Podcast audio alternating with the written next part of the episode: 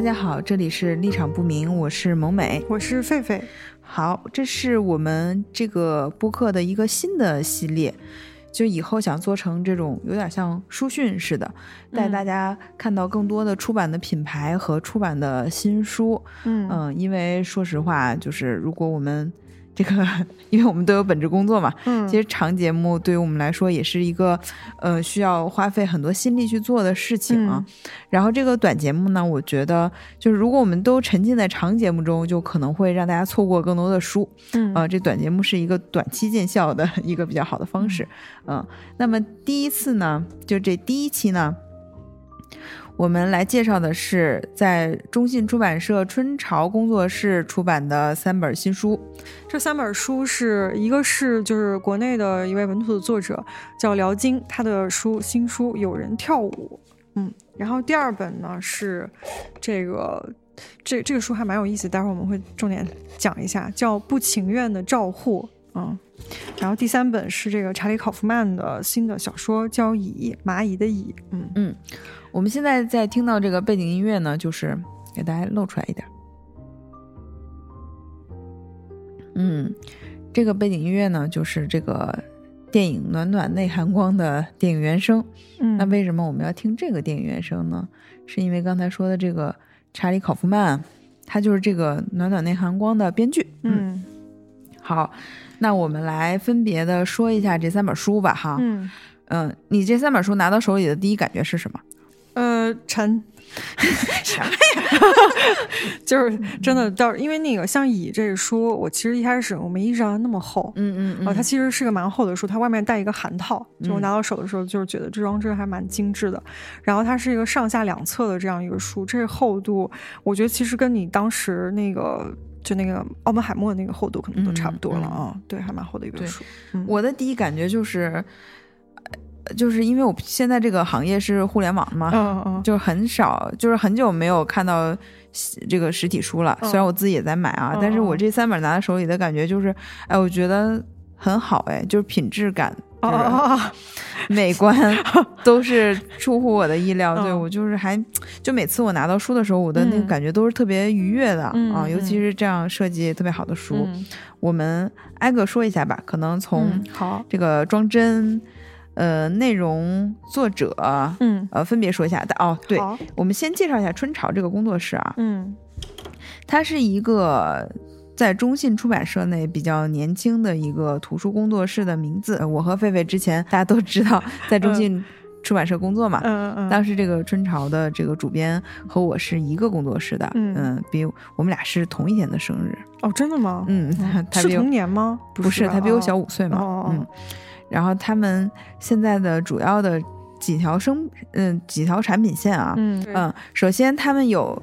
有一个产品线是关于女性议题的，嗯，那么比如说呃主妇舞者与牧师，还有像这个呃三个女人，嗯这样的作品，女孩别怕等等，嗯，对。嗯，然后他其实他们他们的女性书其实跟因为现在市面上做女性类书其实蛮多的嘛，呃，然后他们的这个方向其实是找了一个就是比比如说现在比较强调的是什么女性独立啊什么的，嗯，他们其实讨论一些就是精神价值和比较现实，比如说女性都有哪些可能性。嗯，对，然后他们有一个这个还就是我自己觉得做的不错的系列，叫《春潮纪实》。嗯嗯嗯，对，然后比如说我给大家读一下这几个书名哈，呃，如果一年后我不在这世上，嗯，还有加害人家属，还有最后一个其实是蛮有名的，叫有恨意但不离婚的妻子们。啊，对，这几个系列其实都蛮关注女性的生存现状的啊。嗯嗯，然后第二个产品线呢，就是青年创作者。嗯嗯。其实我们在做出版的时候，你会发现青年创作者就是本土的这些原创作者，他可能既好卖又不好卖。就好卖的书，他可能一下就出来了。就比如说前两年出来的班宇，嗯，他可能迅速就成为代呃家喻户晓的一个作者，或者说，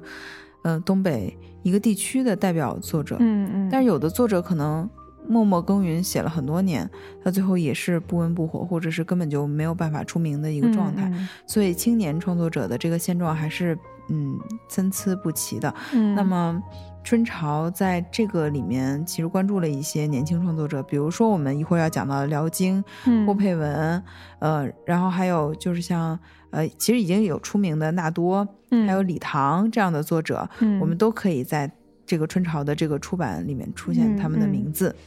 对，然后他，我我看他其实除了一些，呃，比较偏文学向的，就是嗯这种文学小说向的，还有一个是比较呃有点科幻现实主义方向的啊。对，其实就像这个王威廉的这个《野未来》，嗯，对对，其实就是是一个跟那个辽金的书完全不一样的一个类型。嗯，对，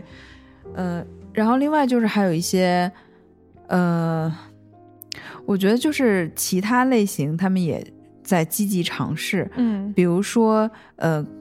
赖声川剧作集，嗯嗯。嗯，或者是我们今天讲的这个《乙》，嗯，就是这个查理考夫曼的这本书，嗯，还有就是，呃，我看那天 我一个朋友也是分享了那个，呃，春潮。新出的一本书就是关于莫里康内的，哦哦哦，我就说，嗯，这个怎么不？因为我很感兴趣啊，对，所以就是一个，嗯，它是二零一八年成立的，所以现在还是一个比较年轻的工作室，嗯，也希望他们能越做越好吧，嗯，因为确实我们目前看到手里的这些读物都是非常有朝气的，嗯，好，那么我们回到这个作品啊，可能因为我和狒狒老师都是出版出身，所以。嗯，判断一个人是不是编辑，你就看他 拿到书以后先看哪儿。嗯嗯一般编辑呢，就是比如说中信这个书，我们都很熟悉了，它的后乐口有一些出版信息，所以我拿到中信的书，第一时间就会看是谁做的啊。是的啊。然后其他出版社的书会先看版权页。嗯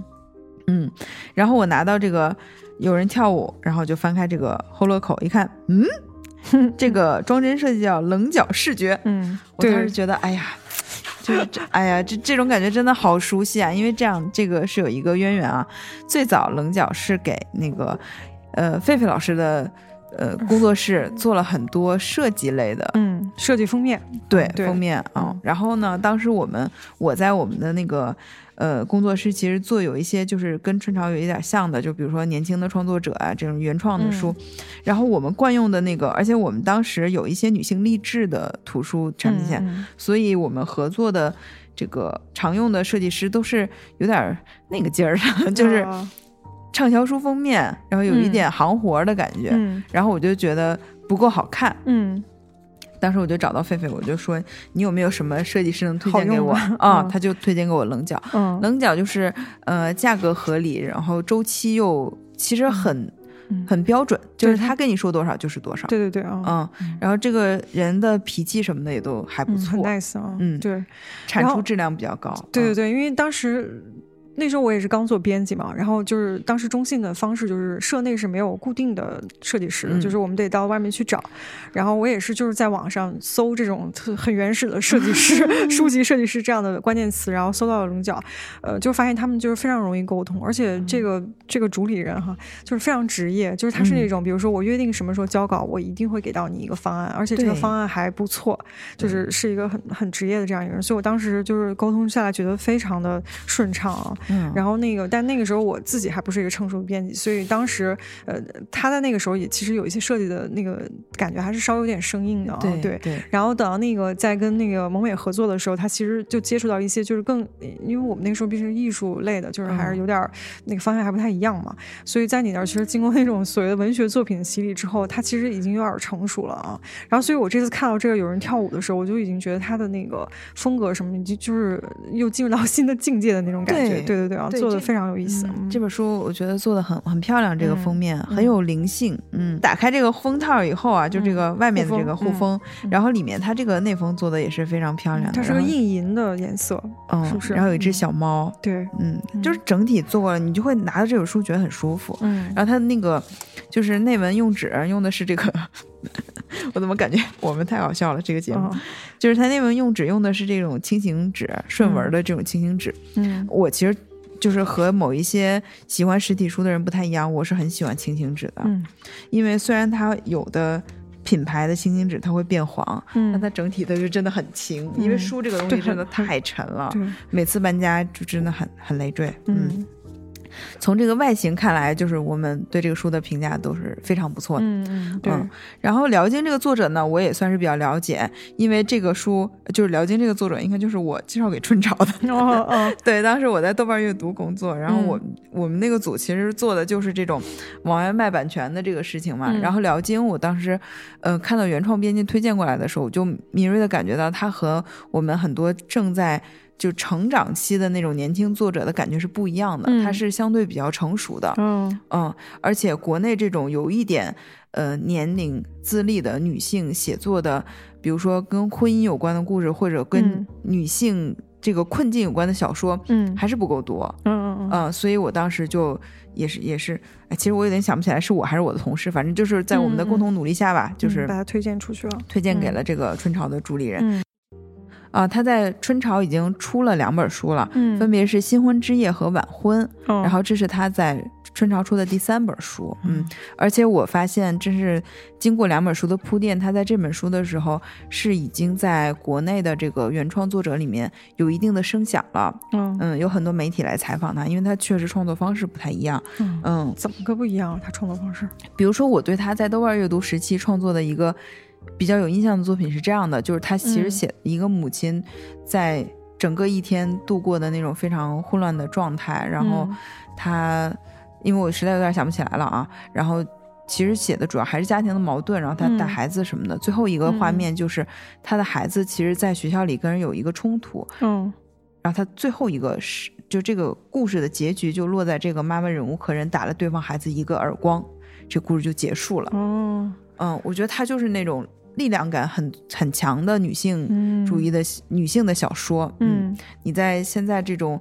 因为现在小说其实随着小说这个发展啊，其实作家更多的去探寻语言本身，所以你会发现情节被抛在了后面，嗯，语言的变革是他们更关注的事情，嗯，但在辽金这儿，我觉得。辽金一方面在探寻语言，然后一方面其实情节也是他非常关注的点，而且它里面关于女性的这些情节都非常非常的精准。嗯，然后我自己呢，因为这个书也是刚拿到嘛，我看了两篇，我是比较推荐，就是我这两篇里面我感受比较深的是。吮吸就是第二篇，嗯，它其实讲的是一个妈妈，然后带着孩子去，就开头是一个妈妈坐飞机带着孩子，然后她说了一句说这孩子就是睡了很长时间了，比他平时时间还长，嗯，然后呢，接着就写了她其实是一个呃在家庭生活中，嗯，就是她她是个新手妈妈嘛，然后她的丈夫呃谈恋爱的时候是跟她很契合的，结果结婚以后发现并不像她想的。那么适合做爸爸，比如说两个人其实都是很怕吵的，但是当孩子哭闹起来的时候，他的爸爸就会说，就会把孩子扔下来，自己躲起来，然后说：“你看没办法，他不跟我什么的。”嗯，然后在这种呃不断的小矛盾之下，然后这个呃就选择离婚了。嗯嗯，离婚以后这个，但是。他这个爸爸还说他在哪儿，呃，他想见他女儿，让他带着女儿来找坐飞机来找他。嗯，然后他在这个飞机上，他的邻座是一个男大学生。嗯，然后开始对他呃调情，然后有一些身体的接触。嗯，因为他已经很久没有这样的爱抚了，所以他就有一点放纵自己。但这个结局我就不说了啊。嗯，然后我的感觉是，首先他对于婚姻中这种。女性状态，然后和就抚养孩子可能会遇到的一些问题，比如孩子哭啊什么的，嗯，他写的非常的细致，嗯。嗯，很准确，嗯，虽然可能每个人经历不一样，但是因为我经历过的孩子的这个最早最早这个状态，所以就觉得他就非常写的非常好，写的很真实啊，而且不是说我经历过我才能写这么好，而是他可能。未必经历过，但他写的很精准，就是你都会觉得我能感感同身受。嗯，然后而且又因为我有孩子，身体也经历过这些变化，所以我就有点像什么呢？就是你看完看完《哈利波特》以后，然后你去看电影，当那个多比来救他们的时候，你就已经开始哭了，就是那种感觉。嗯，他就他写到每一个有一些点的时候，嗯，我已经能感觉到他后面的那个危机了。嗯嗯，所以我就已经开始提前紧张了。嗯嗯。这个等到咱们看看，所以后期要不要再单独做一期关于辽京的这个长节目啊？反正我看下来，我是觉得他整个的写作还是更成熟了。嗯嗯。这是我比较一开始比较喜欢的一本书。嗯，好，那第二本书我们讲哪个？呃，那我先讲一下这个，我我自己在看到这三本书的时候，我自己最最先拿起来那本，嗯，就是这个叫《不情愿的照护》的这这本书，嗯，因为首先这个最吸引我就是它的名字，嗯，就是一下子就抓住我了，因为它这个，嗯，就是。就我当时的时候，就是是可能之前有听到过有人在推荐这个书，所以我大概就知道这个书在讲什么。它其实就讲就是一个嗯。呃，就是这主角应该是个男性，他其实，在写这个书，他是用匿名写出来的，所以他这个里面作者地方写的就是叫不情愿的照护者，嗯，他是一个英国人，然后就他在一个很普通的一天，他接到一个电话，就是他的父亲就是中风，可能就是需要对需要人来护理啊，然后他是很不情愿的接下这个护工的工作的，因为只有他有时间，因为他的什么他有兄弟姐妹姐姐都是没时间做这个事儿，而且他刚离婚，对，就他也是。很惨的一个状态啊，就是人生很不如意的时候，他必须要把他的精力投入到对他父亲的这个照顾里，然后这这个感觉其实对我来说是很窒息，然后又很真实的，就是因为那个我我外婆就是她就是也是突然间中风之后，她就失去自理能力了，然后我虽然她有五个孩子，但是真正最后做这件照护的事儿是我妈妈，嗯。啊，然后我就因为我外婆就真的有将近。不知道是不是真的有将近两百斤那么重，就她是一个挺还有点胖的一个奶奶，然后但是我妈就真的只有不到九十斤的体重，就你想她要这样去照顾一个不能自理，而且她是就很难站起来的这样一个人，嗯，其实那个是非常辛苦的，而且这种辛苦是我无法插手的，就是我我也帮不到她，我也要上班，然后所以在我们的家庭里，就是因为这件事情产生了非常非常多的困扰，嗯，就是很多争吵就在他们这个在他们这一辈的兄弟姐妹之间。然后包括那个，我其实是不太敢去跟我妈妈真正聊她经历到底是什么的。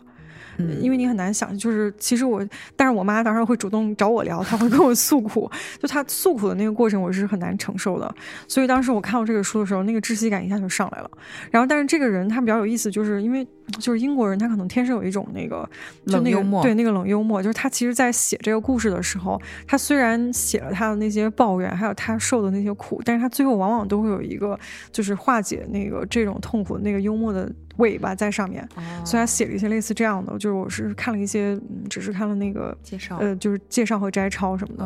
呃，然后我当时就有一种，就是人在那个困境里，他总是会能找到一些方法去，呃，就是消解那个痛苦的啊，就是其实这个也让我想到我妈她。因为他其实也照顾了有几年了，大概有个四五年了，就其实蛮辛苦的。然后我就发现他其实也在偶尔的时候，他就寻找这些有趣的那个小地方，比如他会打扮我姥姥，就像个大娃娃一样，就是 他可能也也在寻找一些东西，就是让他的生活变得更好过一点。嗯，哎，我记得你当时跟我说的时候，就是，嗯，你过年的时候，你和你的妹妹不是回去会帮着你妈妈，就是晚上帮着一块儿弄老人什么的。嗯，当时你就说，企业是一个很困难的。就因为他一晚上起来好几次，对，然后你又加了一句说，好在 他跟我起来上厕所的时间差不多是一致的，对。对对啊，我就有一种哎，我其实也到了那个年纪了，嗯，就就还就其实有一些嗯。就总有一些消解的办法吧，就是可能在那个环境里，你必然会这样。然后，所以我当时看到这个书，就其实真的有点想看一下。嗯，就我我觉得我在学习这种智慧。哦。就因为我很怕有一天我妈也失能的话，我要怎么去照顾她？就我很怕那一天的到来。嗯，因为我我的家庭虽然其实有有一点相似啊，就是倒不是瘫痪，但是我的姥爷是在就是。他去世前的几年就开始有那个，就是阿兹海默，嗯嗯，他就有老年痴呆的那个症状，然后而且就他不像是有的老年痴呆，因为他是一个就阿兹海默症、阿兹海默病吧，他这应该标准译名，就是他是一个现在学界还没有完全攻克的一个难题，嗯，然后他整个的首先他的病因不明，然后他表现也是多种多样的，有的人的这个阿兹海默就是呃呆呆的，嗯，他可能是有点任人摆布的那种，嗯。但也有人狂躁型的，然后非常不幸，我姥爷就是一个狂躁型的，嗯，然后嗯，我的母亲和我的舅舅都呃，主要是他们在看护，然后还有一些保姆什么的，一个保姆。然后当时我妈妈就在讲，我妈就没有完全表现出，就完全没有表现出她不情愿的那个状态。我觉得可能对于她来讲。这可能是一种就是不不应该表达出来不正确的这个情绪，所以他其实还是算是比较比较积极的。但他会说一些难关，比如说，呃，就是老爷本来是一个特别那种呃为人谦和，然后善解人意的老干部，结果到他得病以后呢，他就退化。退化成了就是他最原始的那个小孩的那个状态，比如说他早上就不起床，不起床呢，他会抱着他的那个拐杖，嗯，谁要让他起床他就打谁，嗯，他是那个状态。然后还有就是，嗯，反正打人是一个特别明显的。然后他们还有一个就是，他们会经常拿来当笑话讲的，就是他年轻的时候，就是他原他年轻的时候呢，会是那种去食堂里。比如说捡他们扔掉的馒头或者泡在水里的馒头，因为觉得浪费粮食，他就让自己和自己的孩子吃这样的食物。嗯，但是到他老的时候，就是他开始生病的时候，他就会说：“我要去吃国际饭店。”哦，嗯，就好像是表达需求了，开始。嗯，好像是他自己被常年压抑的那种真实的另外一面欲望出现了啊。所以他们他其实讲这些是比较多的啊。嗯，所以我也是觉得，就像你说的。到我们这一代，我们就可能面对的那个养老问题，还有父母的养老问题，我们迟早会接触到这个。嗯嗯，所以这个我觉得是，嗯，八零后、九零后是应该开始学习，嗯，或者要开始准备了。我觉得，嗯，对对，嗯。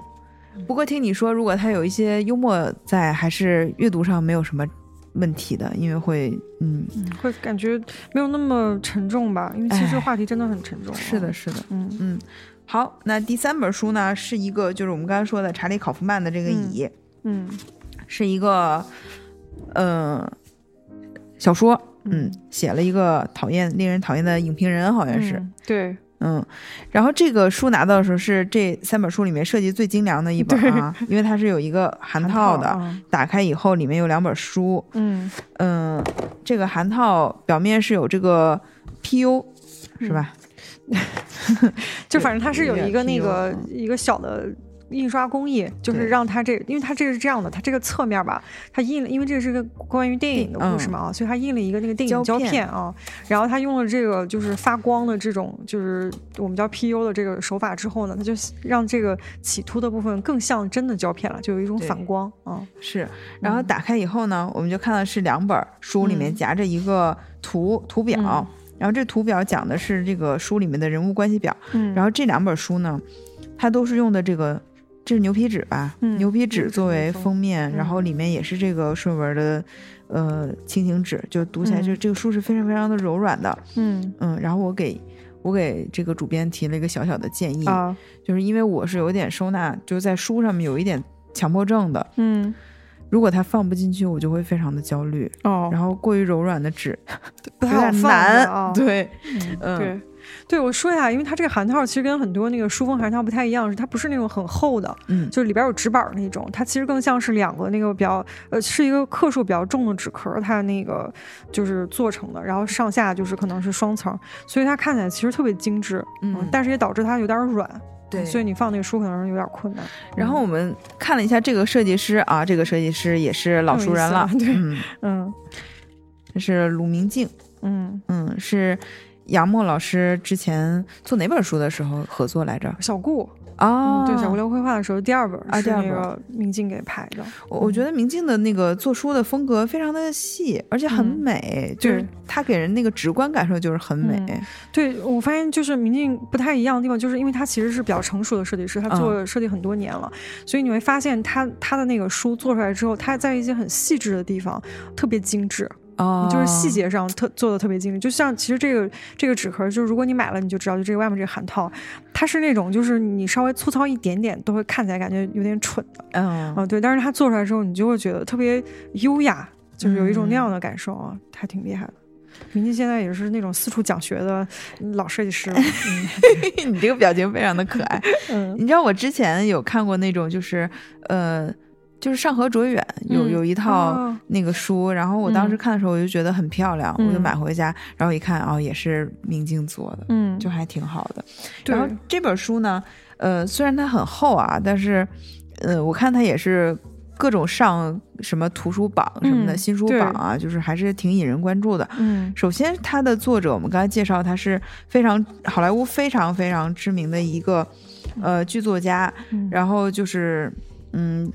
被他评就被评论为呃鬼才编剧。然后就说他的天才怎么怎么样的，然后他是获奖无数的这样一个编剧。对我先给大家读一下这个背后这介绍哈，比如鬼才编剧他的。具体的编剧的剧有《暖暖内含光》《纽约体育法》，改编剧本成为约翰马尔科维奇，《失常》我想结束这一切，人性。其实你这么一读，就是稍微有点电影经验的人，其实大概已经能感觉到他的级别了。然后下一句最有意思了，他说豆瓣儿这个个十百千万十万百万，豆瓣儿一百万人加。呃，标记过他的电影，嗯，就是他是个非常受欢迎的。然后下面这是获奖无数，我们听听他的这个这个奖项就写了一二三四五六，大概六行，有四度入围奥斯卡金像奖，获得美国编剧工会桂冠奖编剧成就奖，三次提名美国电影电视金球奖电影类最佳编剧奖，三度摘得，呃，就反正就是要下面是 就是英国电影学院的奖项，然后两度是美国科幻电影重磅奖项，下面金狮奖金棕榈美。美国国家影评人协会、伦敦影影评人协会、美国独立精神奖，反正就是你能叫上名奖，好像是人家都得了。对对对，就是这么一个人。嗯，然后这是他的第一本文学小说，他之前都是写了很多剧本嘛。那呃，因为我们刚才说到这个书是一个非常精致的书，那我们也简单介绍一下他讲了什么。嗯，这个故事简介呢是说，影评人 B 无意间发现了一部无人看过、长达三个月的。定格电影，嗯，他决定将电影公之于世，却在归途突遇大火。等他醒来时，电影只残存一帧胶片，B 也失去了关于电影的大部分记忆。他决心找回这部电影，嗯，感觉是一个关于电影的小说哈，嗯嗯。对，然后这个好，好像读完之后就能理解为什么这个封面这个侧面要留这么一一帧的那个电影胶片的这个，就他企图的这块儿，嗯嗯，可能就是它就是它里面最后剩下的那一帧胶片吧。对，然后我们再看一下这个附件儿，就是这个人物关系表啊。对，我看它背面是一个电影清单。嗯嗯。就是对，就是这个影评人 B，他的他在书中提到的这个小说书单，嗯，他都附在了这个，嗯，对，按照字母顺序排列，对，嗯。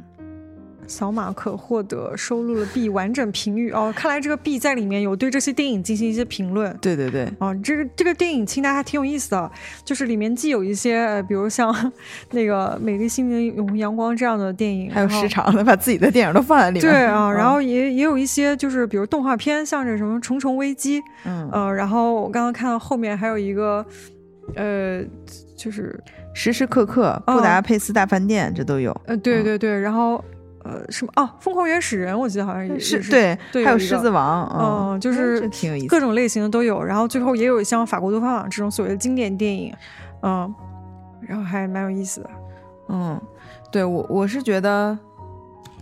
就这三本书我都蛮想看的。嗯，我也是。我对于做做工精良的图书就是没有抵抗力啊，都想看看。对对对，那我问你。就是如果这三本你想选一期选一本，我们做一期就是详细解析的这个书，你希望是哪一本呢？我我可能会想讲这个乙吧。哦，是吗？哦，我以为你会想讲那个不情愿的照护。哎，那个书我都，我其实我最怀疑的是我到底能看多少啊？你可能会受不了，是吗？哦，对，我怕我就读不完它。哦，因为我发现就是这它其实是个纯，其实其实真就是纯纪实的这样一个。一个东西嘛啊，我就很担心，就是其实我可能看不下去。但是我觉得小说还是让我跟就是现实保留了一定距离啊，也许吧。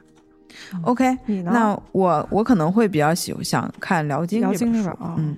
那我们节目的最后啊，就是我们从每本书里面找一段儿哦来读一下是吧？嗯。OK，那我选一段辽金的这个。既然那个萌美最推荐的是这个第二第二个故事哈，是两个故事中比较推荐第二个 故事。对对对，那我就读一段这个第二个故事的开头吧。嗯嗯，说是飞机开始滑行的时候，丽丽已经睡了一觉醒来，没感受到航班延迟的焦躁。机场细雨蒙蒙，视野中掠过一大片湿绿的草地，然后渐渐倾斜。丽丽想起一把茶壶上的彩画。倒茶的时候，壶身上印的那片田野跟着转动，那是她妈妈家的旧茶壶，从姥姥手里继承下来的。家具都被舅舅拿走了，他妈妈最后什么都没要，只拿走这套茶具。茶杯已经摔碎了一只，还剩三只。壶身上印着一个农夫耕田的图案，身旁边站着一个红衣女子，手里拎的竹篮子上盖着布。她妈妈说上面画的是牛郎和织女，或许是别的典故，就说是牛郎织女也行。嗯，这是其中的第一段。嗯，好。嗯，看看啊，我想找那个这一段。嗯，对，这个这个这个这我还说这还说挺有意思的，就是因为我我身边就认识一个叫丽丽的，然后最逗的是吧，这个丽丽孩子叫苗苗，我也认识一个叫苗苗的，我说这全是熟人的书。嗯，哦，我看看啊，嗯，呃，我来我来看，我来读一下，就是他就这个不情愿的照护。嗯，我我看了一下他这个目录，里面有一个叫那。赤身裸体者和爸爸哦，但这个开头没有赤身裸体，等我看看啊，嗯，呃，他这个是以日记的形式写的嘛？这本书，那这个赤身裸体者和爸爸的这一个故事发生在二零一七年十二月十七日，我正在下楼，妈妈突然从卫生间冒出来，手里拿着几把牙刷，问了个紧迫的问题：这里面有没有你的？隔着楼梯扶手，我瞥到，或者说刚好能看清，他什么都没穿。这可是件新鲜事，新鲜的是他赤身裸体，而不是赤身裸体这件事儿本身。因为几个月前，爸爸率先做了这种事儿。是不是确实有点幽默感在里面？是的，是的，嗯，听着还行哈，我回去试试。其实我还是很想讨论一下这个事儿的。嗯，好，那你来。那我就不把这个乙拿出来了哦，不好装是吧？哦，乙这个我翻到这一段，我感觉好像还有点意思，咱们听听看啊。他说：“嗯，你好，我只是想借用一下你们的洗手间。”我边说边儒雅的去如厕，这个儒是那个儒雅的儒，然后带了个引号啊。然后下一段是我被自己想出来的谐音梗逗乐了，我暗下决心，日后一定要在什么地方用上这个笑话。我马上要为国际古董电影放映机爱好协会做演讲，或许可以在那时抖这个包袱。那群人可有趣了，男厕所简直一片狼藉，真不知道人们都在公共厕所里做些什么勾当，竟能把粪便抹在墙上。这种情况并不罕见，但即便如此，又能怎样呢？那恶臭令人无法忍受。厕所里也没有纸巾，只有一盒干手机，而，只有一台干手机。哦，这让我很是糟心，因为这就意味着我没法在开门时不碰门把手，而那门把手是我无论如何也不想碰的。其实还挺有意思的啊！啊，我感觉是一个有个谐音梗，还挺逗的。我没想到前面感觉是一一本正经在胡说八道，什么什么委员会什么的，对，后面就是感觉是一个呃。嗯，就是有点有点猜火车那个画面的感觉，对，世界上最写的还蛮，蛮生动的。嗯，OK，好，那么我们这是我们第一期做这个，嗯，呃，短节目，有点书讯类型的啊。那后面呢，呃，希望 有出版各大出版品牌欢迎寄书给我们，对，然后不要逼我去对你们乞讨，我乞讨可别人都受不了了。对啊，对，也是希望通过这节目给呃更多的朋友们带来一些这个图书的资讯啊。我有时候会发现，如果你呃读更多的书，就特别是虚构类的，嗯，就是你的相当于你的生活经验，你把你的身体往往外扔一扔，嗯，其实你对于现实生活中某一些纠结的点，你就会把它觉得不是那么重要了啊。特别是书，我觉得像我们现在碎片化的这种。生活网络和短视频什么的很难达到这种效果，你会觉得 你越看越烦，嗯，但是书有会让你产生那种心流的感觉，你会沉浸在其中啊。是的，像我那样在微信读书停留三个小时之后就上到了排行榜，happy。嗯，好，那希望大家喜欢这期节目，然后你们有什么喜欢的图书品牌呢？也可以给我们留言，我们去努力努力哈。嗯嗯，介绍这个，然后等我们的节目做大做强。能有带货能力的时候，也希望 能给大家要一些折扣什么之类的啊，这是我们未来的发展嗯路径啊，嗯，好，那就先这样，谢谢大家，拜拜，拜拜。